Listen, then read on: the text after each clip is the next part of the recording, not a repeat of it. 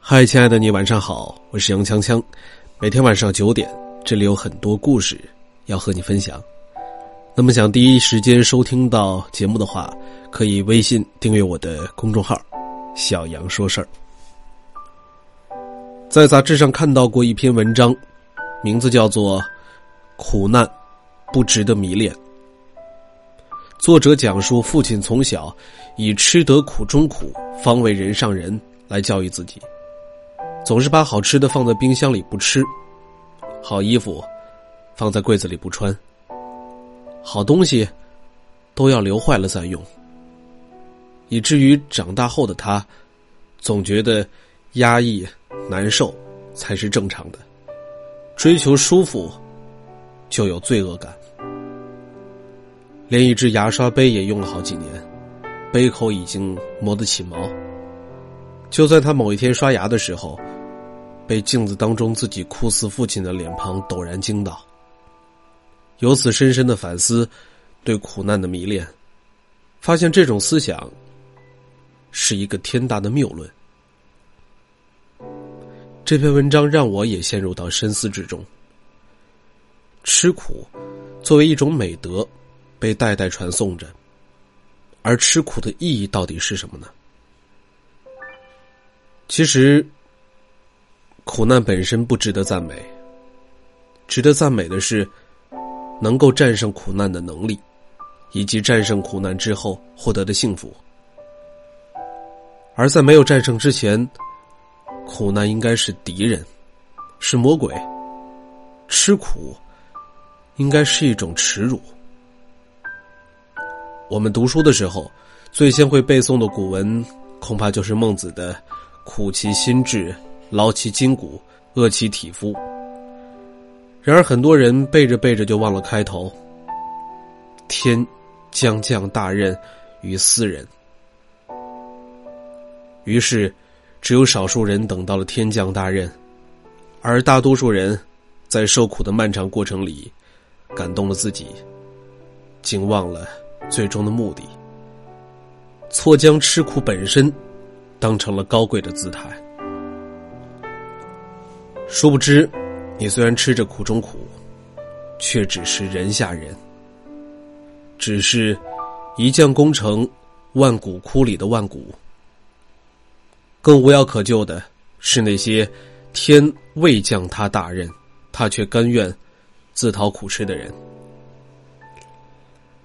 我的一个朋友从国外学习回来，生活观发生了很大的变化。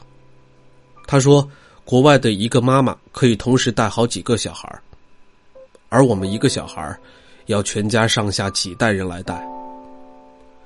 国外的家庭生活里，做家务根本不算是个事儿，吃的东西简单健康，烤箱也镶嵌在厨房里，垃圾自动粉碎，洗碗机、洗衣机全都自动到烘干那一步。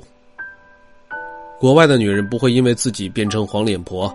而担心丈夫出轨，即使丈夫变心，也不会用“我为这个家吃了这么多苦”作为筹码，逼迫对方回心转意。国外的男人也不接受那种牺牲自己的爱。你若要爱我，先爱你自己，否则，你所谓的吃苦，我并不领情。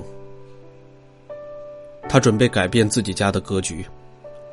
于是装了热水器，买了全自动的洗衣机，甚至托人带了外国的洗碗机。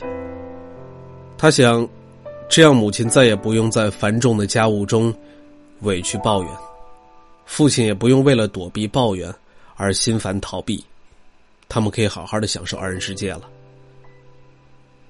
然而，一个月后他回家，发现母亲仍然坚持用冷水洗洗刷刷，仍然一刻不停的絮絮叨叨。他问母亲为什么不用他买的东西。母亲说：“人活着就得吃苦，这点苦都不能吃，活着还有什么用啊？”他生平第一次对母亲发了脾气，他说：“你白白吃的这些苦，才是没有什么用。你不做这些事情，省下的时间可以陪陪我和我爸，关心一下我们的情感需求，我们都会比现在幸福多少倍。你整天说吃苦吃苦，你吃的都是那些无用的苦，做的都是无用功。他说，他还有更狠的话没有说出来，那就是他看透母亲之所以这样自苦的原因，是因为他各个方面的见识跟不上父亲的脚步，感情上也不能跟父亲做到琴瑟和谐，往往说几句话就会被嫌弃了。而他不愿意承认自己的不足之处，更不肯去提升。他只是固执的用干活来填补那些尴尬，用吃苦来标榜自己的付出。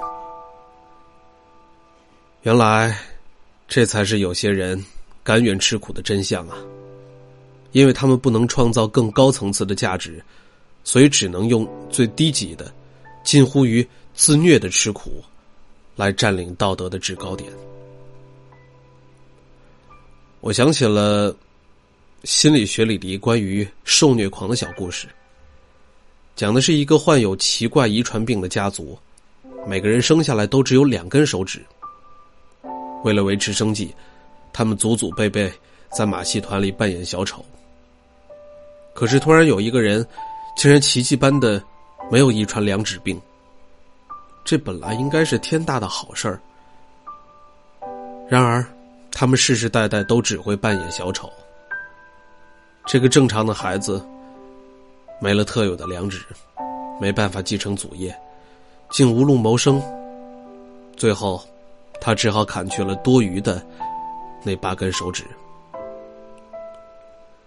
这个故事就是说，受虐狂的心理就像是小丑世家的演变。在一种畸形病态中久了，渐渐的适应了，渐渐的生长出了对抗畸形病态的办法。一旦畸形病态消失了，他们将没有适应常态的能力，只能摧毁常态，返回到病态之中。反观很多人所谓的吃苦，其性质与此类似啊。他们吃的苦。并不是为了成功和幸福而暂时的忍受，并不是天将降大任之前的必经之路，而是因为没有战胜苦难的能力，看似高尚，实则无奈的选择。即使后来被动走出了苦难，他们已经没有了享受非苦难境遇的本事，只好继续保持受苦的姿势。才能活得有安全感。记得鲁迅先生批判过国人的奴性。我们的社会里总是不乏想做奴隶而不得的人，和暂时坐稳了奴隶沾沾自喜的人。我想，时下很多年轻人也依然难逃厄运吧。被人用做人就要多吃苦的道理催眠久了，也学了自我洗脑。明明知道所做的一切都是情非所愿，明明看到所有的功劳苦劳都是替他人做嫁衣，也不敢去反思和反抗。就像那个被诅咒的小丑，明明可以长出健全的翅膀，追逐自由，却只能把手指头给砍了。为此，放弃了最初的梦想。觉得被人牵着走的感觉，至少是在路上。